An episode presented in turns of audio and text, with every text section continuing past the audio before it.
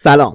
من شهروز چورکچی هستم و شما اپیزود 57 م پادکست تکچی رو میشنوید که مربوط به اخبار حوزه علم و فناوری هفته دوم اسفند 99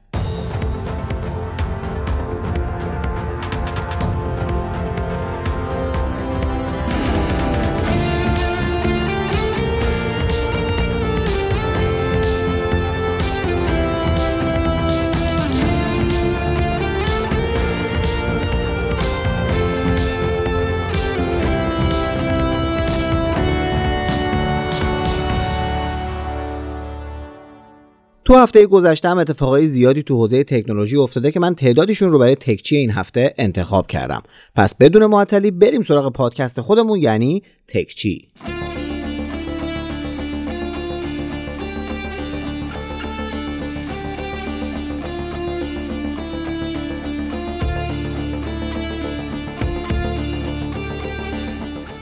اولین خبر این هفته مربوط به جدیدترین گوشی تاشو هواوی یعنی میت X2 هواوی این گوشی رو برخلاف نسل قبلی خودش که به رو به بیرون تا می‌شد جوری طراحی کرده که به داخل تا بشه و تقریبا مثل Galaxy Z Fold دو شده. اما توی بخش دوربینش سعی کرده که از زبان طراحی خودش استفاده کنه تا کپی برابر اصل اون گوشی قبلی نشه. Mate X2 دو تا نمایشگر 8 و 6 و 45 اینچی داره که هر دوشون هم از نمایشگرهای Galaxy Z Fold دو بزرگترن و 90 هرتزی هواوی این گوشی رو به chipset پرچمدار Kirin 9000 8 گیگابایت رم 256 یا 512 گیگابایت حافظه داخلی دوربین چارگانه 50 16 12 و 8 مگاپیکسلی و باتری 4400 میلی آمپر ساعتی مجهز کرده که این باتری توانایی شارژ 55 واتی رو هم داره. قراره که از هفته اسفند این گوشی توی بازار چین با قیمت پایه 2780 دلاری تو رنگ‌های آبی، صورتی، مشکی و سفید عرضه بشه و هنوز هم خبری از انتشار اون توی سایر کشورها منتشر نشده. باید دید که این گوشی با توجه به اینکه از سرویس‌های موبایل گوگل استفاده نمی‌کنه می‌تونه با این قیمت خارج از خاک چین فروش خوبی داشته باشه یا نه.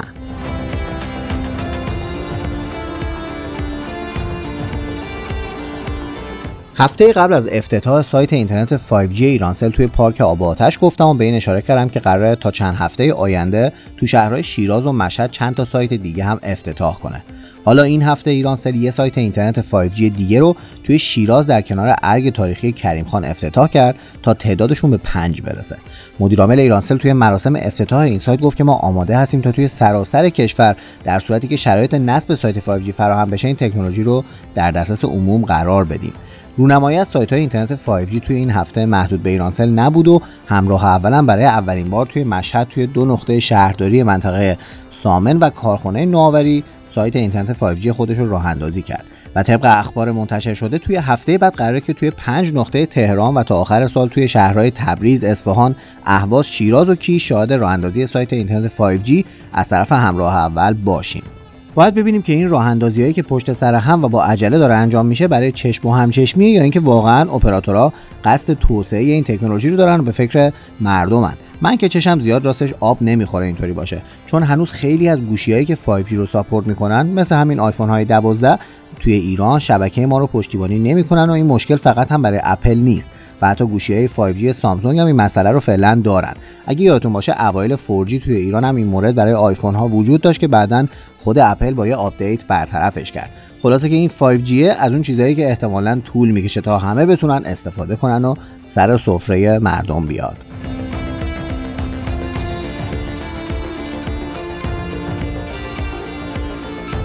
پروژه اینترنت ماهواره‌ای استارلینک این چند وقته خیلی داغ شده و تقریبا هر هفته یه دسته از ماهواره‌هاش داره به فضا ارسال میشه تا هرچه زودتر این پروژه تکمیل شه.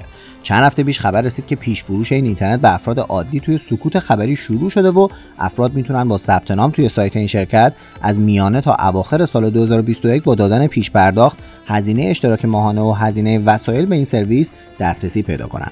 حالا این هفته ایلان ماسک توی توییتر اعلام کرد که تا آخر سال 2021 قراره که سرعت این سرویس رو به 300 مگابیت بر ثانیه برسونن که دو برابر سرعت اعلامی الانه.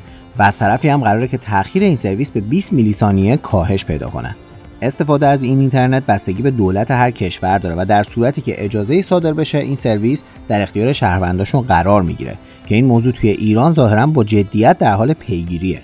چرا این حرفو می‌زنم؟ چون اگه یادتون باشه توی تکچی های قبلی به این اشاره کردم که یک کارگروه برای مواجهه با خدمات اینترنت ماهواره‌ای به دلیل اینکه حاکمیت فضای مجازی کشور خدشه‌دار نشه تشکیل شده. حالا دبیر شورای عالی فضای مجازی این هفته گفته که در استفاده از اینترنت ماهواره‌ای در کنار تلاش برای کم کردن وابستگی به خارج هیچ مانعی وجود نداره. به گفته ایشون این آماده سازی در حوزه مقررات و فنی هستش و تمهیداتی اندیشیده شده تا شرکت های خصوصی بتونن با کمک بخش های دولتی منظومه کوچک ماهواره ملی رو راه اندازی کنن تا وابستگی کشور به خارج در این مورد به صفر برسه. یعنی فکر کنم بعد از راه افتادن پروژه ماهواره ملی دیگه هر وقت بخوایم از خیابون رد چیم به غیر از نگاه کردن به چپ و راست باید بالا سرمون هم یه نگاهی بندازیم که وقت ماهواره تو سرمون نخوره. اتفاق دیگه خبر که نمی‌کنه.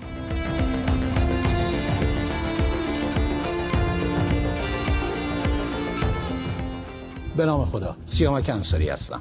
و حالا اینجا چه کار می‌کنم؟ اومدم خدمتتون بایا رو به شما معرفی کنم. به شما تولید کننده محترم خدمات دهنده گرامی و فروشنده عزیز. حالا بایا چی هست؟ من که وقتی فهمیدم گفتم بایا میشه همه چیز زندگی.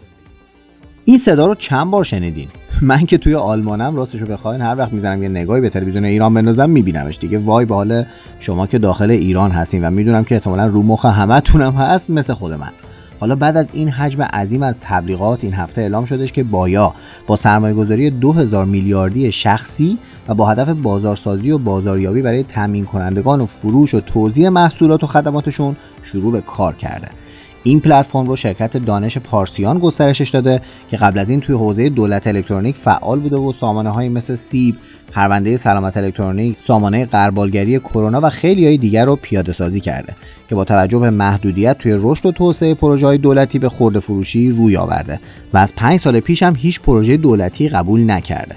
به گفته مدیرعامل بایا تا الان نزدیک به یک میلیون تامین کننده در بایا ثبت نام کردن و روزانه تقریبا 1200 کسب و کار دیگه هم درخواستشون رو اعلام می‌کنن. بایا قراره که با دریافت کمیسیون از کسب و کارات درآمد داشته باشه که این کمیسیون یه چیزی بین 10 تا 250 هزار تومنه. امیدوارم که با گسترش این پلتفرم فضای رقابت بین فروشنده ها و ارائه دهنده های خدمات داغتر بشه تا مردم خدمات خیلی بهتری رو ازشون دریافت کنن و خرید بهتری داشته باشن.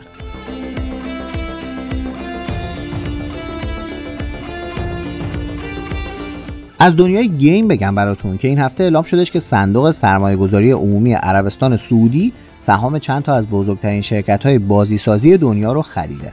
این صندوق قبل از این 4.4 دهم میلیارد دلار از سهام اوبر رو خریده بودش و الانم با توجه به برآوردی که از نیاز مردم به بازی های کامپیوتری داشته شروع کرده روی شرکت های سازی سرمایه گذاری کرده و 3.5 درصد از سهام Activision 2.5 درصد از سهام Electronic Arts و 3.5 درصد از سهام Take-Two رو به ارزش کلی 3.3 دهم میلیارد دلار خریده.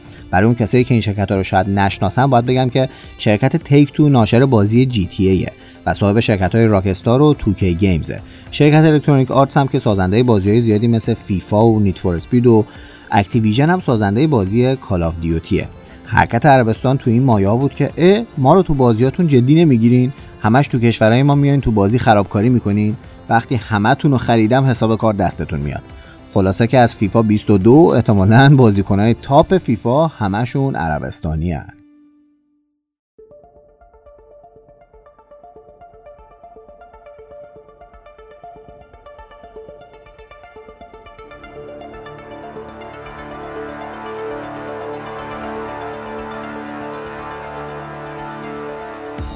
وقتی صحبت از بروزرسانی نرم افزاری و امنیتی میشه اپل همیشه سربلند و گوشی‌های اندرویدی یکم احساس ضعف می‌کنن.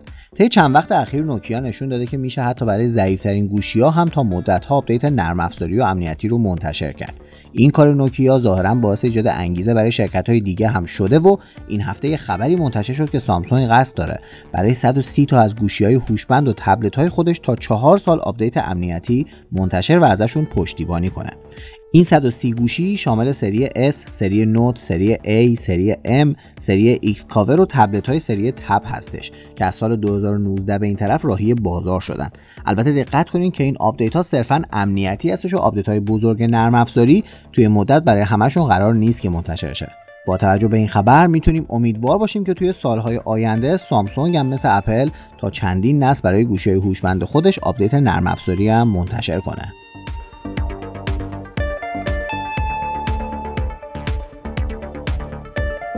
سرویس های VOD توی دنیا کاملا شناخته شدن و با اومدن اینترنت و سرمایه گذاری شرکت های حوزه تکنولوژی خیلی بیشتر از قبل گسترش پیدا کردن. چند سالی هم هست که چند تا سرویس VOD توی ایران مثل فیلیمو و نماوا فعال شدن که جدیدا فیلم و سریال های مخصوص به خودشون هم تولید می‌کنن و سعی دارن با رقابت با هم سر این موضوع و هزینه اشتراک ماهانه کاربرای خیلی بیشتری رو به سمت خودشون جذب کنن. اما این رقابت قراره که به حساب بانکی کاربراشون ضربه زیادی بزنه و از این به بعد هزینه اشتراک ماهانه رو با یه افزایش دو سه برابری باید بخرن. در واقع خبر اینه که قیمت اشتراک فیلیمو و نماوا یهو افزایش عجیبی داشته که برگای خیلی از کاربرا رو ریزونده. افزایشی که تو بعضی از بسته ها از دو برابر هم بیشتر بود و واقعا دیگه این حرکتشون نوبر بود. این افزایش قیمت باعث اعتراض کاربرا شده و خیلی هاشون گفتن که دیگه سرویسشون رو تمدید نمی‌کنن. در واقع کاربرا معتقدن که همین سرویس های ویودی داخلی بودن که با شکایتشون از سایت های دانلود فیلم و بسته شدن اونا باعث ایجاد انحصار شدن. و میشه کم کم منتظر این باشیم تا یه ایران خودرو یا سایپ های جدید توی صنعت تولید فیلم و سریال ایران درست بشه که به خاطر انحصار یه سری محتوا در حد پراید و پژو 405 با قیمت بین‌المللی برسونن به دست مردم.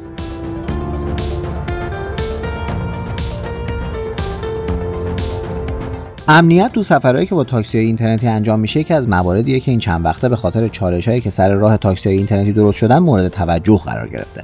توی نمونه خارجی تاکسی اینترنتی مثل اوبر قابلیتی هستش که اگه مسافر احساس خطر کنه بلافاصله از طریق برنامه می‌تونه که اون شرکت رو خبر کنه تا به این مسئله رسیدگی کنن. همین چند هفته پیش بود که برای اولین بار تپسی این قابلیت رو به برنامهش اضافه کرد و بعد از اون حالا اسنپ هم با یه بروزرسانی این قابلیت رو در اختیار کاربراش قرار داده. این سرویس که اسمش امنیت سفره این امکان رو به کاربر میده تا بتونه به صورت مستقیم با تیم ویژه این سرویس تماس بگیره. موقعیت مکانیش رو در اختیارشون قرار بده و در مواقع ضروری با اورژانس تماس بگیره. طبق گفته روابط عمومی اسنپ این سرویس در آینده بسیار کاملتر میشه تا کاربرا احساس امنیت بیشتری رو موقع استفاده از اسنپ داشته باشن.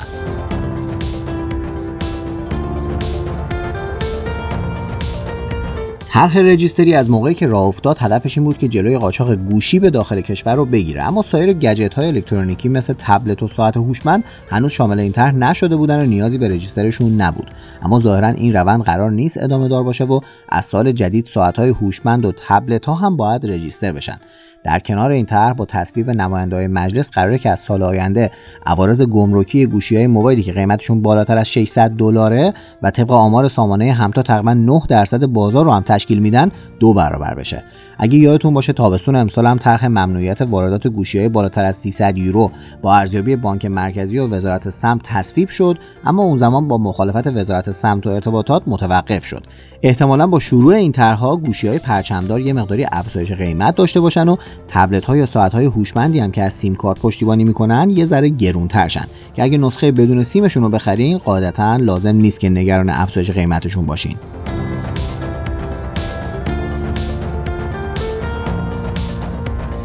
صحبت از مجلس شورای اسلامی شد. باید بگم که فعالیت های این هفتهشون توی بحث تکنولوژی و فضای مجازی محدود به افزایش تعرفه گمرک و اجرای مرحله جدید رجیستری نبود.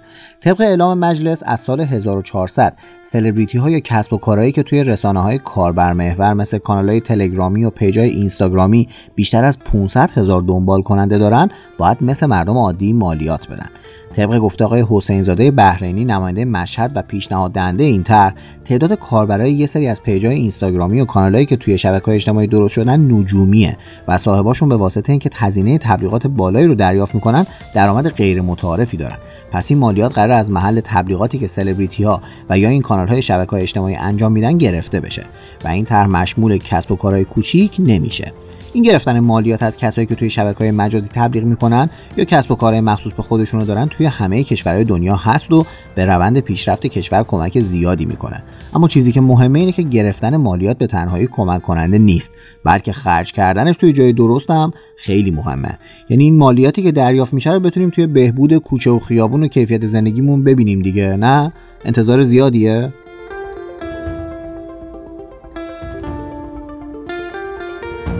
چند ماهی میشه که شبکه اجتماعی کلاب هاوس به خاطر ساختارش که فقط روی محوریت صداست بین کاربرای iOS خیلی محبوب شده و افراد خیلی معروفی هم مثل بیل گیتس توی این برنامه ثبت نام کردن.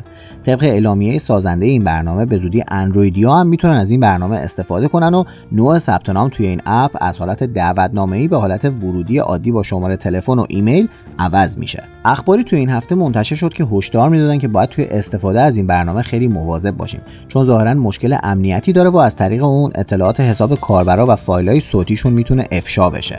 این برنامه که توی مدت خیلی کوتاهی تونسته به 10 میلیون دانلود از اپ استور برسه قابلیت ضبط کردن صدا رو در اختیار کاربراش قرار نمیده. اما هکرها تونستن که راهی برای دسترسی به صداها توی کلاب هاوس پیدا کنن و این صداها رو روی وبسایت های مختلفی آپلود کنن که سازنده این برنامه قول رفع این دسته از باگها رو در آینده خیلی نزدیک داده. راستی اگه شما هم از کاربر کلاب هاوس هستین می‌تونین منو با آیدی شهروز با اویو توی این برنامه پیدا کنین. در آخرم بریم یه سراغ چند تا خبر کوتاه. زتی این هفته از سنسور تشخیص چهره زیر نمایشگر رونمایی کرد تا بعد از دوربین زیر نمایشگر تبدیل به اولین شرکتی بشه که سنسور تشخیص چهره زیر نمایشگر رو هم ساخته. با ساخت این سنسور می‌تونیم انتظار داشته باشیم که دیگه واقعا صفحه نمایش ها کم کم کامل و بدون حاشیه یا بریدگی روی گوشی ها قرار بگیرن.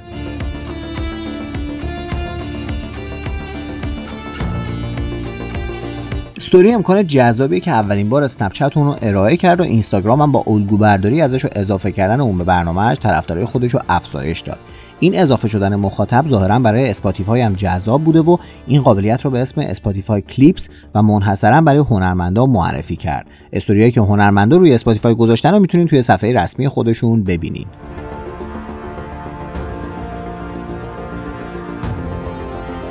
این هفته اعلام شد که اپل بعد از چهار سال که رتبه اول فروش جهانی رو از دست داده بود طبق گزارش منتشر شده تونسته که با پیشرفت 14.9 درصدی توی بازه سه ماهه آخر سال 2020 نسبت به سال قبل جای سامسونگ رو توی صدر با 11.8 درصد افت توی فروش بگیره. اپل این پیشرفت توی فروش رو مدیون قابلیت های کلیدی آیفون 12 مثل دوربین نمایشگر و قابلیت 5G که فروش خیلی بالایی داشتن.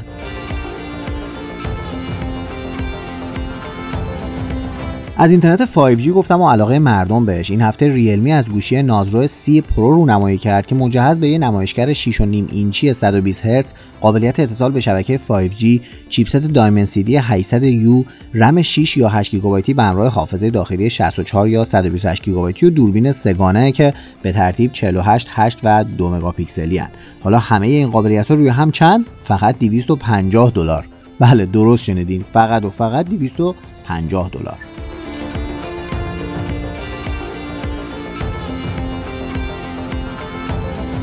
با نزدیک شدن به این موقع از سالم باید کم کم منتظر یه رویداد از طرف وان پلاس باشیم تا از سری جدید گوشی های خودش رونمایی کنه. این هفته وان پلاس توی سایت خودش اعلام کرد که قصد داره توی 8 مارس یه دونه رویداد برگزار کنه که به احتمال زیاد جدیدترین سری از پرچمدارای این شرکت توی این مراسم معرفی میشن.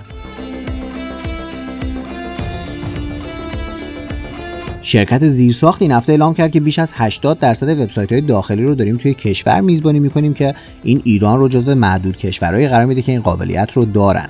قیمت پایین و سرعت بالای دسترسی کاربرای ایرانی به سایت مواردی هن که سرویس ایرانی رو تبدیل به مقصد اول خیلی از کسایی که می‌خوان سایتی رو راه اندازی بکنن کرده. راستی می‌دونستین که من هم یه سایت دارم و شما می‌تونید به آخرین نسخه های تکچی و ویدیوها و مقالات من توی این سایت به آدرس چورکچی دسترسی داشته باشین. اتفاقا دارم از ایران سرور برای میزبانی سایت هم استفاده می‌کنم که تا امروزم خیلی از خدماتشون راضی بودم و بعد ندیدم که حالا که ازشون راضیم به شما هم بگم.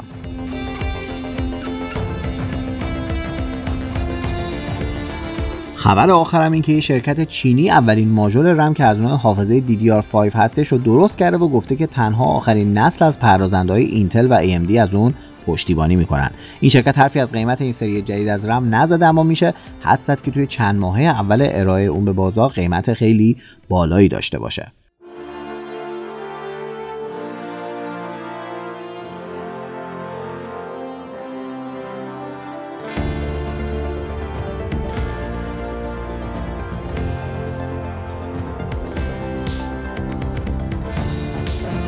خب خب خب به پایان تکچی 57 رسیدیم. ممنونم از مختار رزجوی عزیز برای تدوین این قسمت از تکچی. دیگه به خوبی هم می‌دونین که تکچی خودمون رو می‌تونین توی کست باکس، پادبین، ساند کلاود، اسپاتیفای، فیدیبو و شنوتو گوش بدین. و اگرم گوشیتون آیفونه می‌تونین توی اپل پادکست بشنوین. پس برای معرفیش به بقیه دستتون بازه چون توی کلی اپ مختلف هست. یادتون نره که تکچی رو به دوستاتون معرفی کنین و بهشون این فرصت رو پیشنهاد بدین که با گوش دادن به این پادکست همیشه بروز بمونن. ممنون که توی 57 مین قسمت تکچی همراه من بودین. تا قسمت بعدی و هفته بعدی و البته خبرهای خوب درباره پادکست بعدی همتون رو به خدا میسپرم خدا نگهدارتون.